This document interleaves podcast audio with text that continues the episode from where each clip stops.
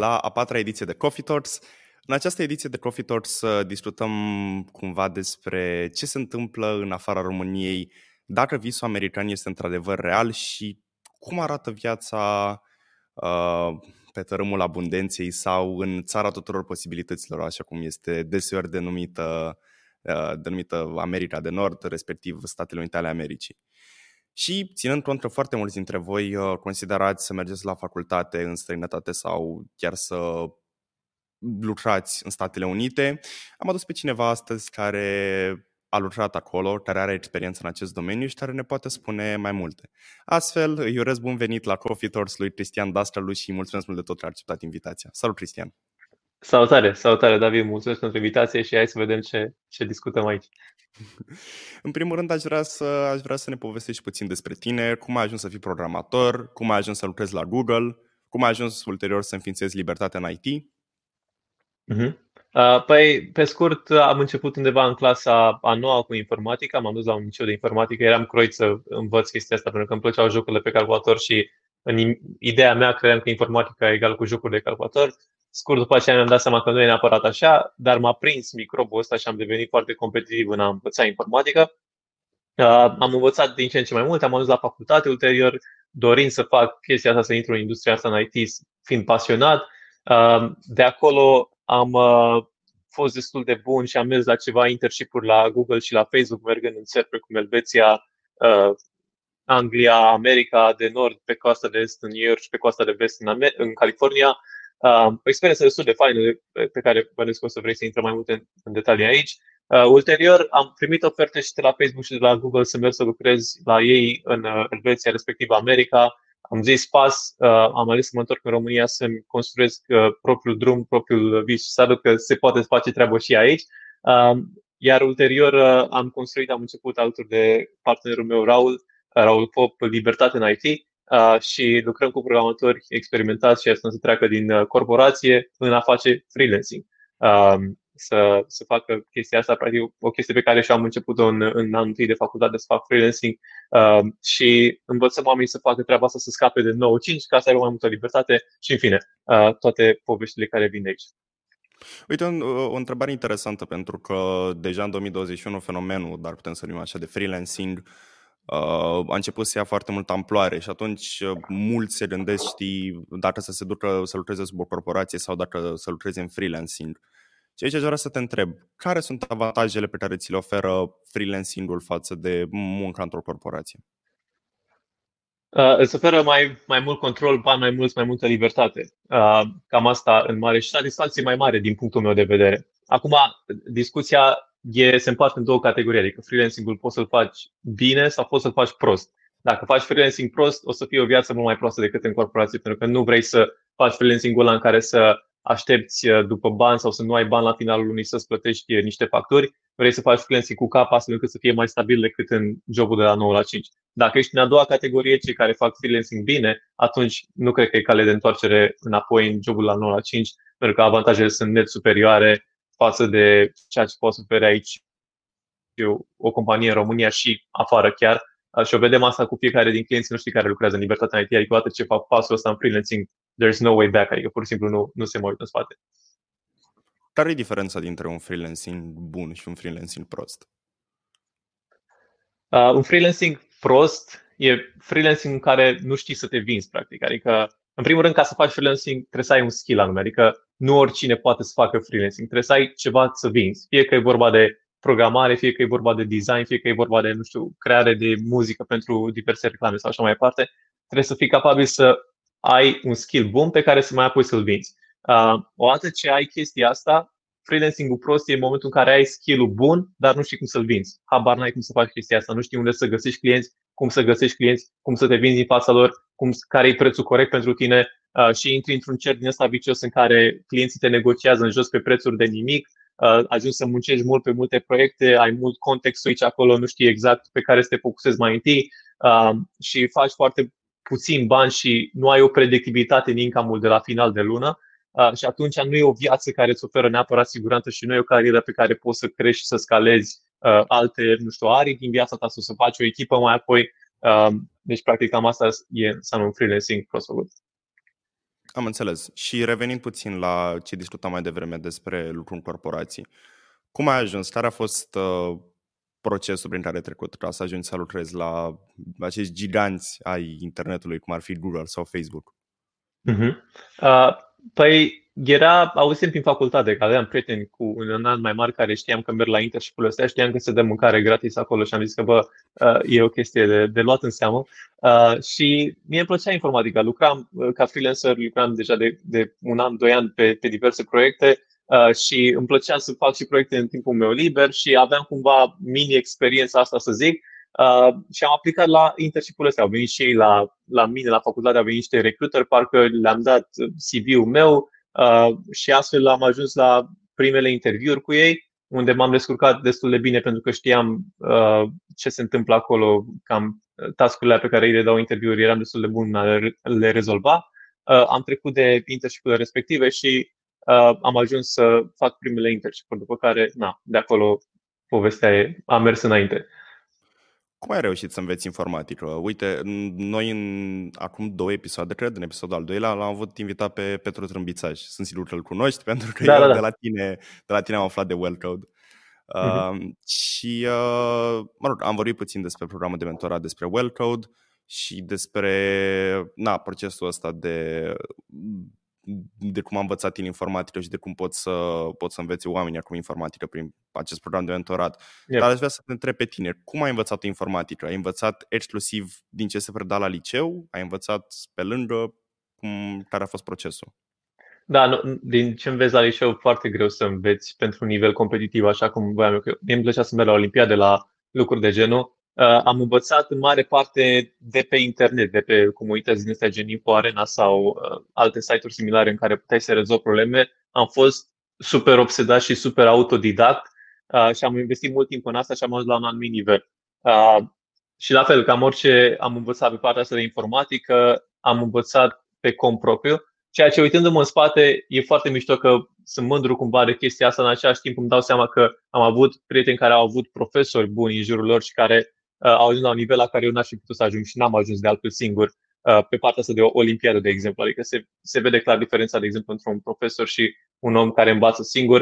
Uh, dar a fost suficient pentru mine, adică m-a dus unde, unde am vrut să ajung și am, ăsta e practic traseul pe care l-am avut. Apoi, foarte important, când am ajuns în, în corporațiile astea și în diverse proiecte cu care am lucrat cu diversi clienți, am avut mentori în ghilimele acolo, în sensul că nu neapărat erau mentor direct, dar puteam să învăț de la ei, adică puteam să întreb și uh, na, uite, de exemplu, când intri într-o companie cum e Google și are Dita My Codebase-ul și lucrează cu miliarde de utilizatori, automat ești forțat să înveți anumite lucruri, știi? Adică ești pus într-o echipă de oameni de top și te trag în sus, media lor te trage puternic în sus și de la ei am învățat, de exemplu, o grămadă de lucruri și asta e un mare plus pe care l-am, l-am luat din experiențele de acolo, uh, dincolo de mâncarea gratis, faptul că chiar am învățat o grămadă de, de aspecte.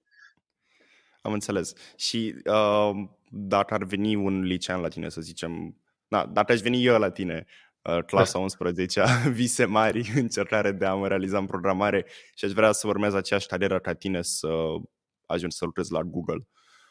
Care, care ar fi sfaturile pe care mi le-ai dat? Sau, cu alte cuvinte, ce ai învățat tu din toată experiența asta? Uh, aș zice în primul rând că bă, Google nu trebuie să fie un end goal așa. A, a, aș pune mai degrabă, hei, hai să experimentez, să văd cum ești acolo și apoi să decid dacă vreau sau nu chestia asta pentru viața mea, eventual un internship, eventual să mergi un an, doi să lucrez, să vezi care, care e vibe uh, Deci, cu siguranță, ca experiență, recomand treaba asta dacă vrei să faci chestia asta. Uh, cum să faci uh, să ajungi acolo, trebuie să înveți, uh, practic, barierele lor pe care le au interviuri, adică să știi cum să uh, te prezinți în interviul respectiv, Uh, și cum să treci de interviu respectiv, care din ce era, atunci când am dat eu, era foarte mult structurat pe algoritm, pe algoritmică de a da diverse problemuțe din astea să le rezolvi live cu intervievator. Lucru care nu e foarte dificil, e destul de ușor, odată ce ai bazele și ai mâna făcută, să zic așa, cu ele. Uh, deci aș recomanda să, să faci practice la treaba asta, să ai eventual un îndrumător, un, dacă ai un profesor, fie la liceu, fie uh, un profesor online care știe partea asta de algoritmică, să te ajute ești țip, adică e, na, ar trebui să fie floare la ureche dacă vii tu cu aportul tău de muncă. Am înțeles. Și ai trecut de interviuri, ai fost acceptat în internship la Google. Cum au fost primele zile în, uh, în America? Care a fost, uh, eu știu, prima impresie? Care a fost contactul tău cu, cu lumea de acolo? Primele zile în America, uh, prima dată m-am dus în California, adică California e foarte diferită de New York. Sunt două lumi complet diferite. Uh, ce mi-a plăcut foarte mult e că stăteam la o casă și vedeam palmieri, adică erau niște palmieri pe acolo, uh, soare frumos, m-am dus, era, era toamnă când m-am dus, era din, nu știu, august până în noiembrie sau o treabă de asta, nu mai știu exact. Și era căldura aia, era căldura de, de California, soare frumos, chiar dacă în România a început să vină toamna și așa mai departe, eu n-am avut o zi de ploaie acolo. Uh, mergeam cu bicicleta la, la birou uh, și mi-a, m-a, m-a lovit faptul că ei foloseau foarte mult mașini, la modul că foarte, era, stăteam într-un sat din ăsta, care Mountain View, unde e sediu practic Google, uh, și satul ăla e tot așa, case și răsfirate și nu prea sunt magazine, așa, adică ca să ajungi la magazine trebuie să mergi cu bicicleta sau mașina, mai puțin pe jos, e destul de greu să ajungi pe jos uh, și noroc că aveam o bicicletă pe care o puteam folosi și mă plimbam pe acolo. Dar cam asta a fost uh, prima impresie. Am înțeles. Și uh, ce se întâmpla Adică ce făceai uh, on a day-to-day basis? Care erau tascurile tale la Google? Uh-huh. Uh, aici varia în funcție de la zi la zi. Uh, în principiu, ai un proiect pe care vrei să-l duci la capăt. Ai niște task-uri pe care le-ai împărțite pe niște milestone. Și ai un proiect mai mare care și ai mai multe milestone pe care trebuie să le execuți și apoi, în primul rând, trebuie să-ți faci o planificare să vezi exact cam care sunt uh, dependințele, să zic așa, sau ce trebuie să deblochezi ca să poți să avansezi în task respectiv. Uh, după care fie faci un sync cu echipa uh, sau cu oamenii care sunt responsabili pentru o anumită bucată de cod acolo, Um, ca să înțelegi ce fac ei acolo sau ca să vezi cum poți integra ceea ce vrei tu să construiești în ceea ce fac ei. Uh, Sincul ăsta poate să fie cu oameni din echipa ta sau cu oameni din alte echipe uh, care sunt poate în alte locații, nu neapărat în California, poate sunt în New York sau poate sunt în Zurich sau poate sunt în uh, mai știu eu ce alt sediu Google. Faci sync din astea, după care îți documentezi, să zic așa, un proces pe care vrei să-l implementezi, faci un Google Doc, cum, cum zic ei, Uh, în care pui specificațiile a ceea ce vrei tu să implementezi și îl trimiți la review, primești review de la oamenii care au mai multă experiență ca tine pe bucata respectivă de aplicație sau cod sau ce scrie acolo. În momentul în care totul e aprobat de mai mulți oameni, te apuci și implementezi. Scrii cod uh, de dimineața până seara, în ghilimele, că nu faci chiar asta. Uh, mai e o pauză, important aici, că e pauză să te duci să mănânci gratis, cum spuneam, uh, să te duci uh, să cânți eventual, uh, sau, mă rog, să mai joci un ping-pong, să mai ai un snack, o, o treabă de asta. Scrii cod, trimiți codul respectiv la review, se uită niște oameni peste el, spun dacă e bine, dacă nu e bine, ce trebuie să schimbi, ce, cum trebuie să privești problema și așa mai departe, treci prin procesul ăsta de iterație, după care Uh, când totul e gata, dai submit la codul respectiv, intră în uh, producția sau, mă rog, cel puțin etapa de test pentru, pentru ceea ce presupune codebase-ul ăla la Google um, și treci mai departe la următorul task. Repeți, repeți, comunici tot timpul cu echipa până când proiectul tău e dus la capăt cu succes. Cam asta în mare. Am înțeles. Îmi amintesc de unul dintre videoclipurile tale puțin mai vechi, uh, când încă erai la, la sediul Google. Știu că făcusei clipul ăla în care cântai la chitară, avea, era o cameră de muzică în sediul da. Google și apoi a apărut uh, clipul în care explicai ce faci tu la Google cu M&M's-uri. Uh, da, da, da. Povesteai că lucrai la, la acea funcționalitate Flum și că era componenta aia șmecheria șmecheriilor. Uh, yep, yep. Mi-am foarte clar clipul ăla, că m-am uitat de 10 ori la el, ca să înțeleg. Um, și aș vrea să te întreb, uite, o curiozitate poate personală, dar cred că sper de fapt că sunt mai mulți oameni care se întreabă asta, pe ce sistem de operare lucrai? Cât eram la Google, uh, da. era o distribuție de Linux, dar nu mai știu exact ce distribuție de Linux. Uh, cred că era ceva de-al lor in-house și mai aveam un Chromebook pe care era, era gen Chrome-based, adică era un sistem de operare bazat pe Chrome exclusiv. Dar codul nu scriam pe Chromebook-ul respectiv, scriam, uh, ăla era mai mult pentru mail-uri, scriam pe, pe workstation-ul care n avea versiunea asta de, de Linux. Am înțeles. Mulțumesc frumos, chiar, chiar eram foarte curios. Uh, yep. există, există oare un limbaj de programare care să-ți aducă succesul? Adică mm, se poate spune că limbajul de programare X o să te ajute mai mult să te așezi în industrie decât limbaj de programare either? Eu, eu nu cred chestia asta. Nu cred că există un, un limbaj care îți garantează succesul și niciun limbaj care te avantajează mai mult. Sau, adică, na, limbajele astea sunt cumva ca niște instrumente. Dacă te întreb care e mai bună între lingură și furculiță, e greu să alegi, știi, gen, na, care mă ajută mai mult.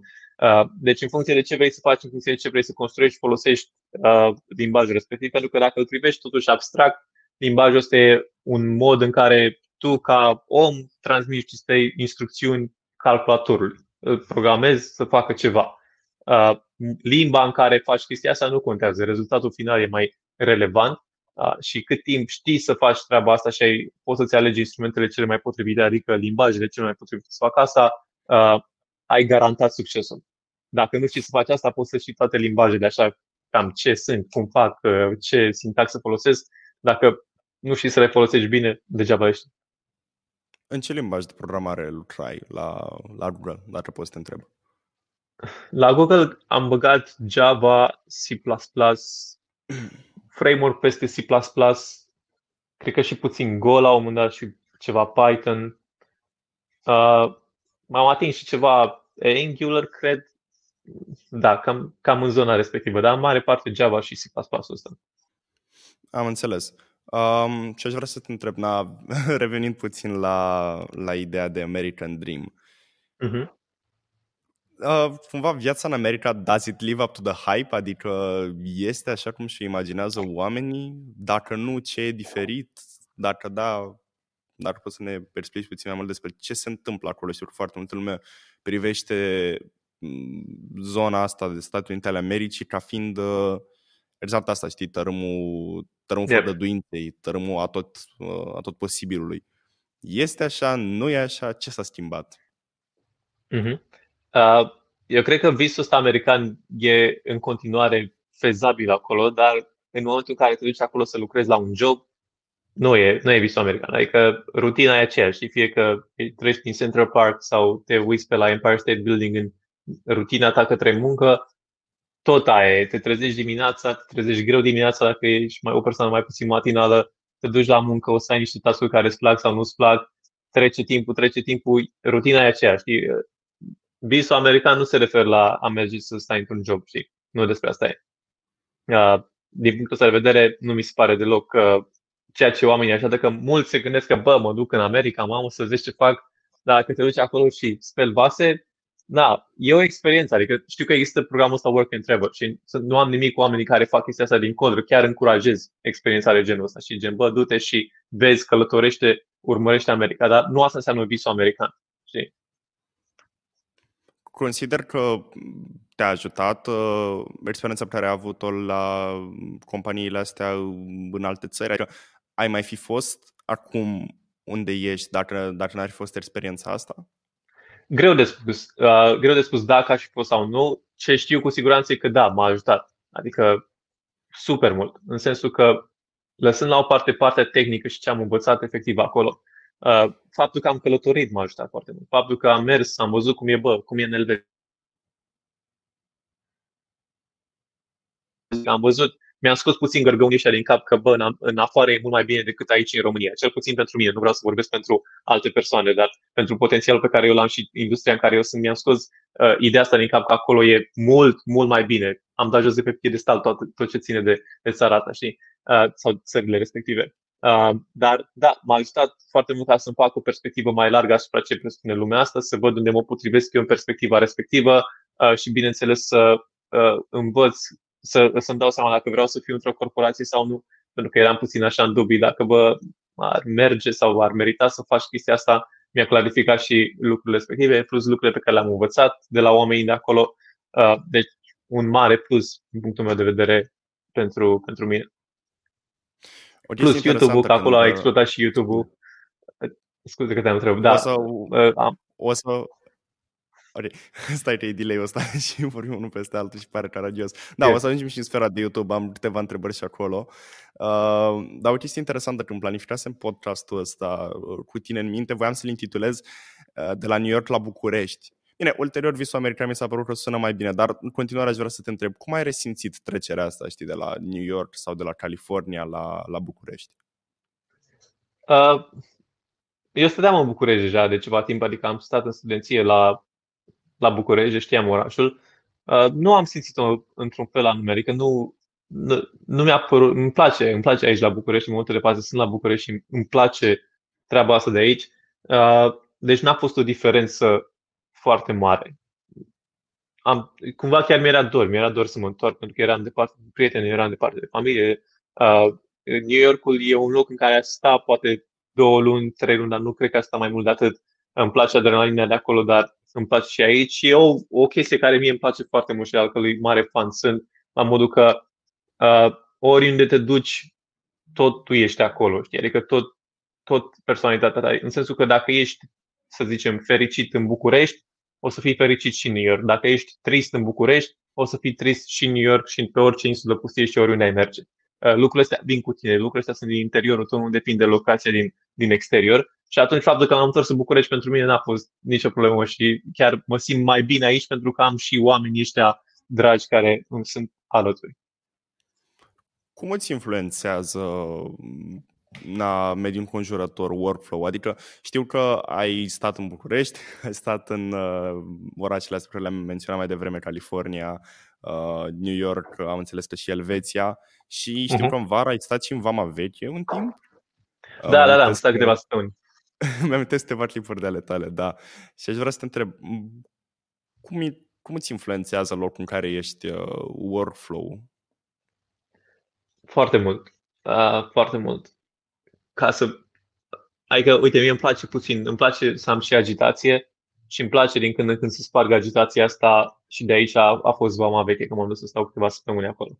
Uh, agitația dintr-un oraș, de exemplu, New York, îți dă o adrenalină fantastică, știi, vezi că toată lumea e pe, pe hustle, să facă lucruri, să schimbe ceva, să să smash it, știi, gen, să, de, să o ducă la următorul nivel. Și chestia asta pompează în tine energie, te face și pe tine să vrei treaba asta. În același timp poate să aibă un revers nasol în funcție de tipul tău de persoană și în funcție de în ce moment al vieții ești, că poate să fie super copleșitor. Ești într-un oraș, ești singur în orașul ăla și ești înconjurat de, nu știu, milioane de oameni și totuși ești singur, știi? Adică dacă ai, îți, îți poate provoca și o anxietate de asta. Sunt mulți oameni care suferă de Uh, de depresie sau anxietate de genul, pentru că efectiv e atât de multă lume, atât de, s-a întâmplat de multe lucruri, dar tu ești doar tu singur acolo, știi?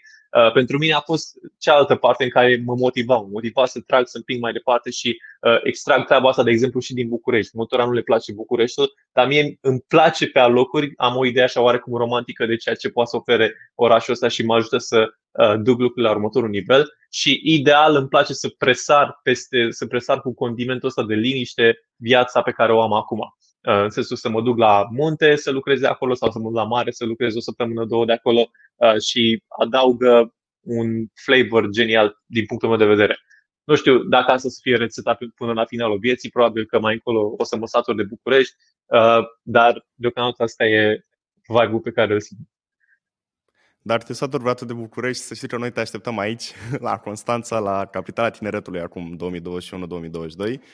Am Oricând... fost, am fost acolo uh, weekendul, acum două, trei săptămâni, cred că am venit exact un weekend să uh, mi-am luat un apartament cu vedere din asta la mare. Genial, am și lucrat puțin, a fost super tare. Da, noi, uh, noi lucrăm foarte mult, ca să fac o mică paranteză.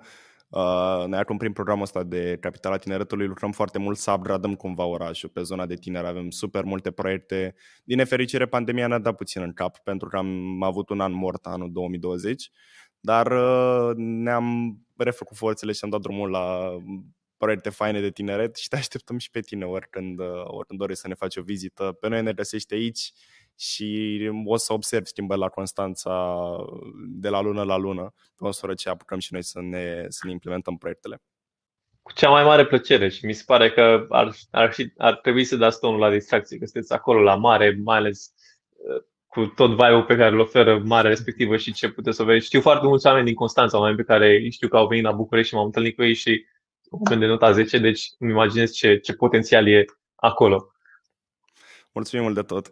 Uh, și acum, na, revenind încă o dată puțin la, la ideea asta de, de American Dream, pentru că știu că foarte, foarte multă lume are, are întrebări despre asta. Pentru o persoană din România, cât de greu este, cât de grea e viața în, uh, în America din punct de vedere financiar? Păi depinde cu ce bani te duci acolo. Adică dacă te duci cu salariul de România, e. Salariul de România, de persoană, eu știu, cu venituri medii, na, din middle class, să-i spunem așa. E greu. Adică să te duci în America să lucrezi cu salariul de România e, e greu, trebuie să lucrezi cu salariul de acolo. În sensul că, uh, adică bine, dacă te duci să lucrezi acolo, probabil o să ai un salariu proporțional cu ceea ce înseamnă treaba respectivă. Dar am și un video pe YouTube, eu dădeam undeva la 1000 de dolari pe chirie pe lună. Venitul mediu în România e sub 1000 de dolari.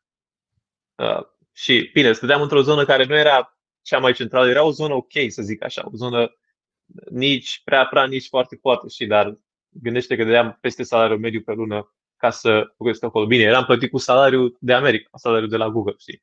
Dar nu-mi rămâneau bani. Eram plătit mai bine.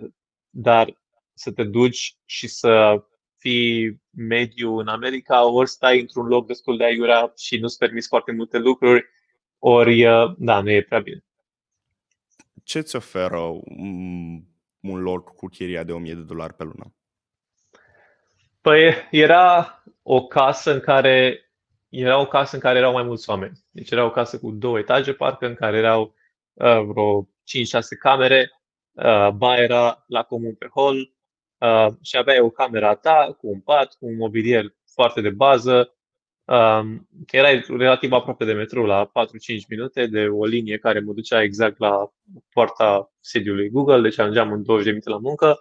Uh, și cam asta, nimic foarte extraordinar. Uh, na, ce, cam, cam asta e tot ce primești. E un fel de cămin, dacă vrei să o iei așa. Am înțeles, doar că căminul e 300 de lei pe lună, ceva de genul ăsta, dacă nu mă înșel, nu știu. Nu știu cât mai e acum, dar când eram era și mai ieftină.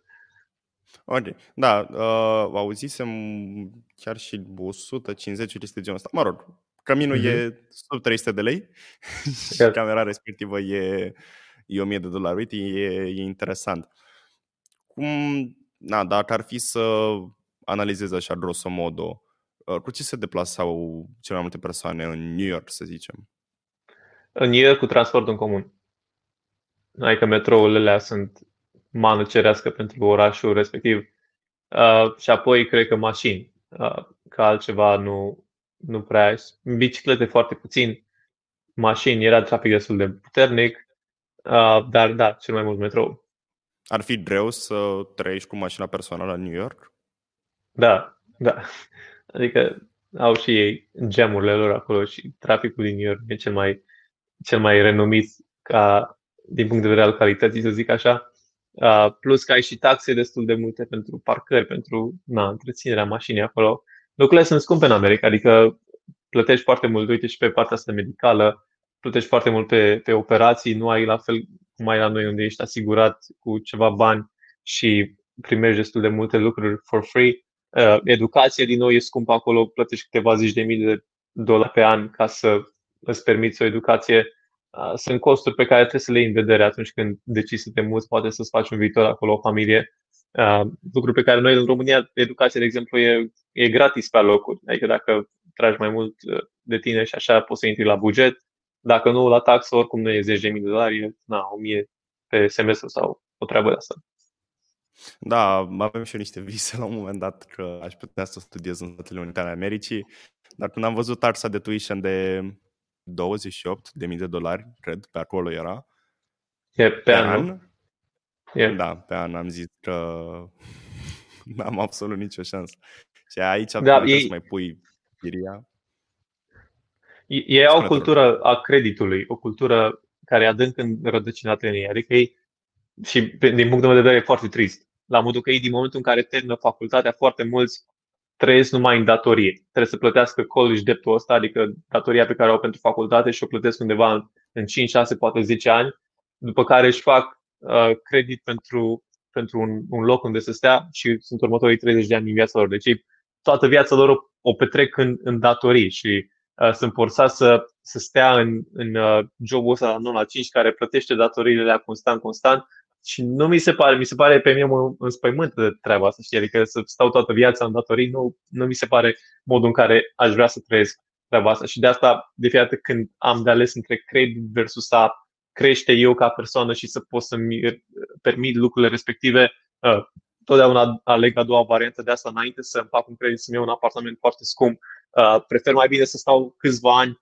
uh, într-un loc pe care să mi-l permit și să știu că nu mă îndatorez. Uite, de exemplu, am stat șase ani de zile la cămin. Eu mergeam la Google din, din al treilea an de cămin sau așa, am tot mers la internship la Google, îmi permiteam, știi, să stau într-un loc mai bun, dar vreau să dau 150 de lei pe, pe cămin, pentru că îmi plăcea oricum și atmosfera de acolo, îmi plăcea viața așa uh, și uh, puneam banii respectiv deoparte ca mai apoi să investesc în alte lucruri, știi?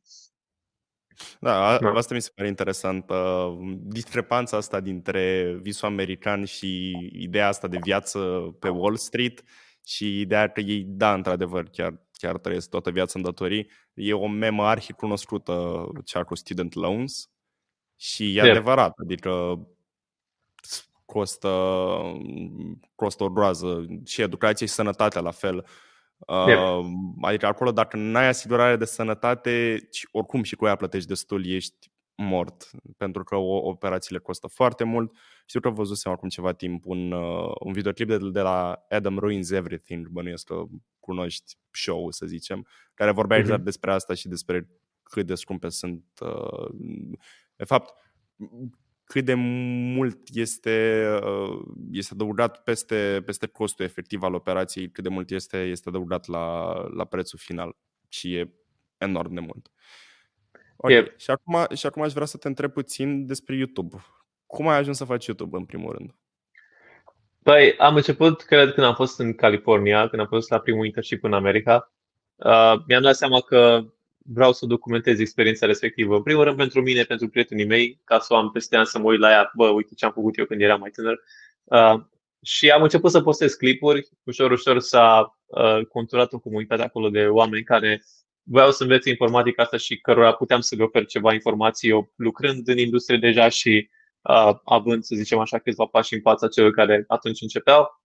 Uh, și de atunci am continuat. Adică am zis, hai, dacă toată lumea asta vrea și sunt înțea oameni care se uită și poate poate să învețe ceva la mine, hai să continui treaba asta și am continuat-o. Uh, am fost la nivelul ăsta de, nu știu, câteva sute mii de uh, oameni per video uh, pentru multe luni, după care la un moment dat a explodat canalul și m-am dus mai departe, uh, să zic așa, știi, la următorul nivel. Uh, Trebuie cam asta a fost început trebuie să mărturisesc să te urmăresc de ceva timp. Cred că uh, de dinainte de, de clipul uh, respectiv cu M&M-urile. Ăla m-a marcat foarte uh-huh. mult. Nu știu de ce, dar știu că m-am uitat de foarte multe ori la el. Uh, și am observat cumva, cumva creșterea, creșterea ta a canalului. Cui crezi că se datorează creșterea respectivă? Adică ce ai făcut de la un moment dat ca să-ți crească, să-ți crească canalul? Păi, în primul rând mie, o să spun cu toată modestia aici, da? mi se datorează mie. Uh, și apoi conjuncturilor în care am fost. Adică, ideea e că YouTube e cumva un long-term game, știi? Nu, nu joci pe termen scurt, nu e faci un video și gata, asta înseamnă să fii YouTuber. Înseamnă să faci video în fiecare săptămână și eu de trei ani de zile cred că fac un video pe săptămână, nu cred că am luat, poate o săptămână cred că n-am postat în toți ăștia trei ani de zile, știi?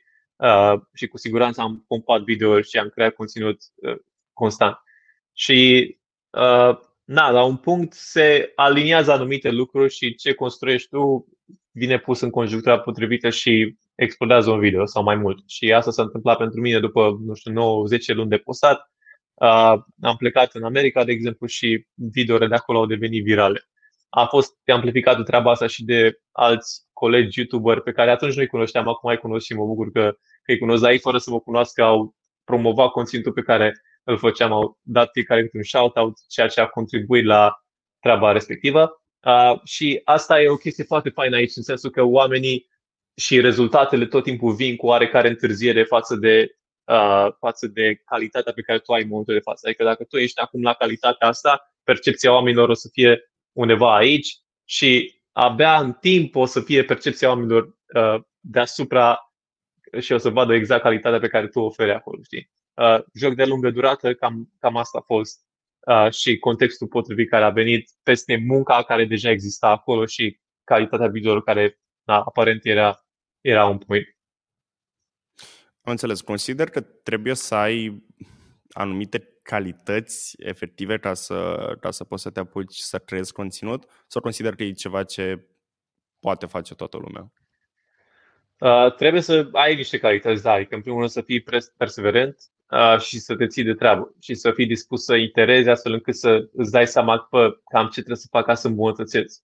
Uh, dacă te uiți la primul meu video pe YouTube, care încă e pe YouTube, e varză, adică habar n-aveam să vorbesc cu camera, habar n-aveam să filmez, habar n-aveam să montez, nimic din toate lucrurile astea. Uh, și a trebuit să le învăț. Și da, uh, ca să faci, dacă te uiți de la video la video, ușor, ușor poți să vezi oarecare evoluție și ca să faci toate lucrurile astea, îți trebuie niște calități, adică nu poți să fii uh, din prima să scoți video calitative, din punct de vedere al editatului, filmatului, montatului, storytelling, uh, să alegi subiectele, cum faci toată treaba asta. Na, îți trebuie niște lucruri pe care să le dezvolți, dar la bază sunt, uh, e determinarea și perseverența asta pe care trebuie să o ai. Clar, adică și eu am intrat cumva în, uh, în jocul ăsta de, uh, de YouTube și deși na, podcastul face parte din, din proiectul ăsta de Capitala Tineretului, toată editarea, montarea, înregistrarea și așa a pe umerii mei și yeah. mă uit, adică avem patru episoade, dar asta e al patrulea episod. și, Cât ai muncit pentru ele? Uh, destul. Adică, în primul rând, problema care se ridică este că mi se închide laptopul la randare. Pentru că se supraîncălzește și se închide la randare. Și aia e, e foarte nașpa. Stă, stăteam nopțile. Uh, înregistram, înregistram podcastul și noaptea stăteam să, să-l editez. Mă rog, puneam intro, puneam muzica de fundal, mai tăiam aici și acolo. Nu era o editare nemaipomenit de mare, știi, adică nu era la nivel de After Effects sau ceva. Dar, uh, na, tot trebuia să adaug un intro, să pun yeah. muzică sau ceva. Și mi se închidea laptopul. Știu că într-o seară l-am, uh, l-am pus lângă geam. Bătea vântul afară, am deschis geamul, l-am pus, l-am pus pe și l-am pus la geam. Mă rog, ulterior mi-am luat un cooler extern și asta a rezolvat o parte din problemă. Dar uh, primul episod pe care l-am filmat, l-am filmat um, în decembrie anul trecut și, uh, mă rog, mă uitasem eu la, la o groază de clipuri pe YouTube și despre cum să faci podcast, despre ce ai nevoie. Echipamentul am reușit, uh, l-am luat printr-un parteneriat, dar te uiți, în dreapta sus e un logo uh, al celor de la Audio Vision care ne sponsorizează cu echipamentul. Yep. Așa, și după aceea mă uitam, știi, bă, ce-ți trebuie? Îți trebuie lumini, îți trebuie o cameră, am promutat o cameră de SLR de la o, de la o prietenă de-a mea și luminile tot așa de la cineva care e fotograf. Le-am așezat frumos în cameră, am făcut tot setup-ul și uh, primele 5 minute nu eram în focus. după aceea s-a închis camera.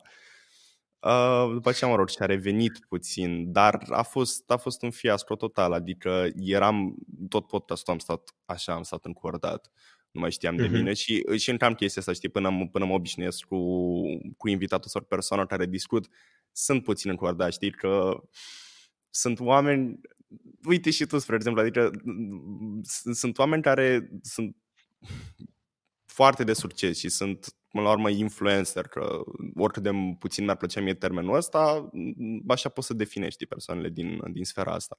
Hai, sunt, mă gândesc, bă, sunt persoane importante, adică nu pot chiar așa să să spun de toate sau să fac de toate. Da, la un dat te obișnuiești.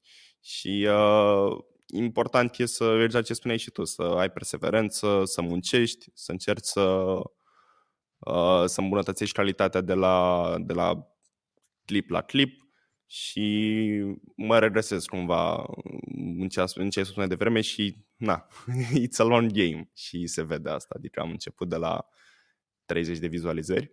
Am ajuns la 300, ceea ce eu sunt foarte mândru de acele 300, dar na, încă, încă așteptăm, e, e cumva, e cumva gradual. Așa, și acum vine întrebarea de final pe care o pun, uh, o pun cam tuturor. Dacă tu ai fi fost în locul meu, care ar fi fost un lucru pe care ai fi vrut să, să-l întrebi și eu n-am făcut-o? Uh, bună întrebare. Uh, în primul rând o să, uh, o să te felicit pentru, pentru efortul pe care îl pui aici, uh, pentru că știu ce înseamnă să montezi un podcast și ce înseamnă să faci videoule astea, să te ții de un program și știu ce urmează la editare pentru tine noaptea asta, probabil. Așa da. că baftă cu asta. Pentru că mâine uh, trebuie să postez. Ce aș fi vrut să mă întreb pe mine? Uh, Băi, nu știu, adică mi se pare că ai acoperit chestia asta. Mie mi se pare că, na, eu vin aici, probabil și invitații tăi vin aici dintr-o oarecare postură de persoană de, de succes, știi? Na, succesul ăsta e relativ. Pentru unii poate ce fac eu e succes, pentru alții poate nu e, știi? Uh, să sperăm că pentru cei care se uită au ceva de învățat din chestia asta. Dar ce, pe ce aș fi, ce aș fi întrebat, probabil ar fi fost o întrebare care să accentueze poate și mai mult decât au făcut întrebările de până acum de, de struggle care a fost ca să ajungă aici, știi? Sau pentru că cu asta cred că s-ar putea identifica oamenii. Că faptul că vin aici și vorbesc după uh, câțiva ani uh, de zile în care am tot tras de mine și am ajuns în postura în care să fiu invitat într-un astfel de discuție, e o chestie, da, poveste de succes. Și da, sunt foarte mulți oameni care vor să vadă exact durerea de pe drum și să vadă exact fiecare pas Uh, fiecare etapă, cum a început toată treaba asta, de unde și cum. Uh, și probabil în, în zona respectivă aș pune o întrebare, știi? Și ca să o și răspund uh, în ideea asta, m-am apucat, ca să aibă lumea cum m-am apucat de informatică acum, nici nu știu, 13 ani de zile, habar nu mai știu exact. Clasa nouă. Când eram în clasa nouă, de atunci până acum, Uh, am tot muncit și am tot muncit, lucrurile s-au construit unele peste altele, uneori nu se părea că e o continuitate sau nu, nu vedeam exact care e end goal-ul, n-am învățat informatică ca să ajung la Google, n-am, nu am apucat de YouTube ca să ajung aici sau ca să construiesc libertate în IT, uh, nu m-am dus la Google ca să construiesc libertate în IT, toate lucrurile astea cumva au venit în timp și oportunitățile s-au deschis pe parcurs pentru că am fost serios în ceea ce am făcut și zi de zi am fost prezent în ceea ce a trebuit să fac. Zi de zi am fost acolo, uh, fără să am o recompensă neapărat din treaba asta. Și pentru cei care o să facă chestia asta și care o să fie zi de zi prezenți și o să tragă de ei și uh, chiar dacă nu-i vede nimeni, chiar dacă nu-i aplaudă nimeni, chiar dacă nu uh, îi invită nimeni la podcast și așa mai departe, cândva o să vină și recompensa. Și cam asta, cam asta e ce am vrut să zic. Și o ultimă, ultimă întrebare, pentru că dacă tot ai venit, ar fi păcat să nu te întreb. Poți să ne spui puțin despre libertatea în IT, ce se întâmplă, despre ce e vorba, ce știi uh, să da, facă, scurt. Libertatea în IT e inițiativa noastră prin care vrem să schimbăm industria IT din România. Și mai precis, lucrăm unul la unul cu clienți, cu oameni care sunt în joburile astea din 9-5, care sunt programatori, care au experiență în spate, minim 3 ani de experiență uh, și îi ajutăm să facă pasul de acolo cu expertiza tehnică pe care o am pe care o au în a se vinde în piața globală, în a lucra ca freelancer, în a face între 60.000, 100.000 sau poate chiar mai bine de atât de euro pe an, bani pe care să aibă în mână. Astfel încât să aibă mai multă libertate pentru ei, pentru familia lor, pentru nu știu, hobby-urile lor, pentru dacă vor să-și înceapă business-uri să poată să strângă resurse, um, să aibă mai mult timp și independență, să lucreze pe proiecte faine și să scape de plafonarea asta care există în uh, mediul 9-5 din România. Uh, Asta e pe de o parte un impact pe care îl avem asupra individului și la nivel macro, de ce sunt foarte fascinat, e că oamenii ăștia uh, primesc resurse și ce lipsește foarte mult în România sunt oameni șmecheri cu resurse astfel încât să construiască lucruri. Și oamenii ăștia care, pe care noi îi ajutăm ajung să câștige uh, mii de euro, să genereze lunar sute de mii de euro pe lună, adică acum, în momentul ăsta în care vorbim, în fiecare lună sute de mii de euro vin în România datorită clienților pe care noi i-am ajutat. Vin la ei în buzunar banii respectiv, nu se duc în altă țară, vin la, în țara asta uh, și banii respectiv o să fie reinvestiți aici, o să fie reinvestiți în economia românească. Oamenii ăștia să construiască business-uri aici, să construiască locuri de muncă. Deja avem câțiva clienți care își formează echipe în jurul lor. Uh, și pe mine mă împlinește foarte mult treaba asta să văd că e un libertate în IT poate să fie un fitil care să, uh, să creeze așa o reacție în lanț în ce ține de ecosistemul IT din România. Cam asta e viziunea mea, cam asta fac în fiecare zi, de dimineața până seara uh, și mă bucur că am putut să împărtășesc asta și aici. Mi se pare super mișto că pe de-o parte ajut și oamenii și pe de altă parte ajut și statul și economia în sine. Și e super interesant și super mișto că faci asta. Și îți mulțumesc yeah. mult de tot că ai venit astăzi, că ne-ai împărtășit din experiența ta, că ai ajutat tinerii să-și facă o imagine mai clară despre ce înseamnă domeniul de programare și despre plecatul în afară și yep. urez mult, mult, mult succes atât cu libertatea în IT cât și cu toate proiectele pe care ți le propui și uh, o să mă găsești undeva în secțiunea de comentarii la, la clipurile tale în continuare. Mulțumesc mult, Cristian! Super tare, David. Mersi și eu pentru invitație și multă baftă, multă baftă mai departe. Keep it up! Mersi mult. Un singur lucru vreau să spun și după aceea închem. Le mulțumesc mult, mult de tot celor de la Audio Vision Store pentru tot echipamentul ăsta drăguț din jurul meu. Nu vedeți decât microfonul, dar vă asigur că e foarte mult echipament în jurul meu. Le mulțumesc mult de tot. Asta face fiecare episod din Profitors posibil. Mulțumesc mult, Cristian. Ne vedem la episodul viitor.